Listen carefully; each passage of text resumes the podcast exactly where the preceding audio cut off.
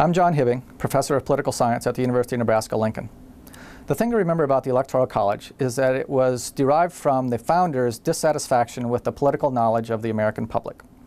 Therefore, they set up a system in which the people selected electors, and the electors would get together and have a discussion among themselves about who the best president should be.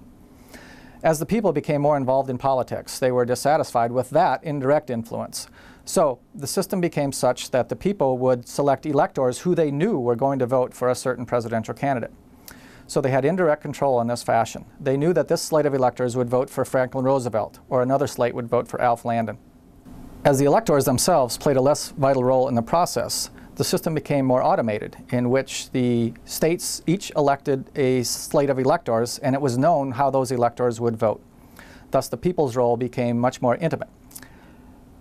The result is that today we have an electoral college system in which there isn't much of a college, but in which votes are aggregated on a winner-take-all basis on a state-by-state -state, uh, arrangement.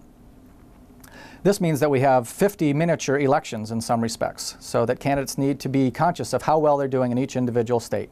Usually it's winner take all. In Maine and Nebraska, we have unique systems where a candidate can win electoral college votes on a district by district basis.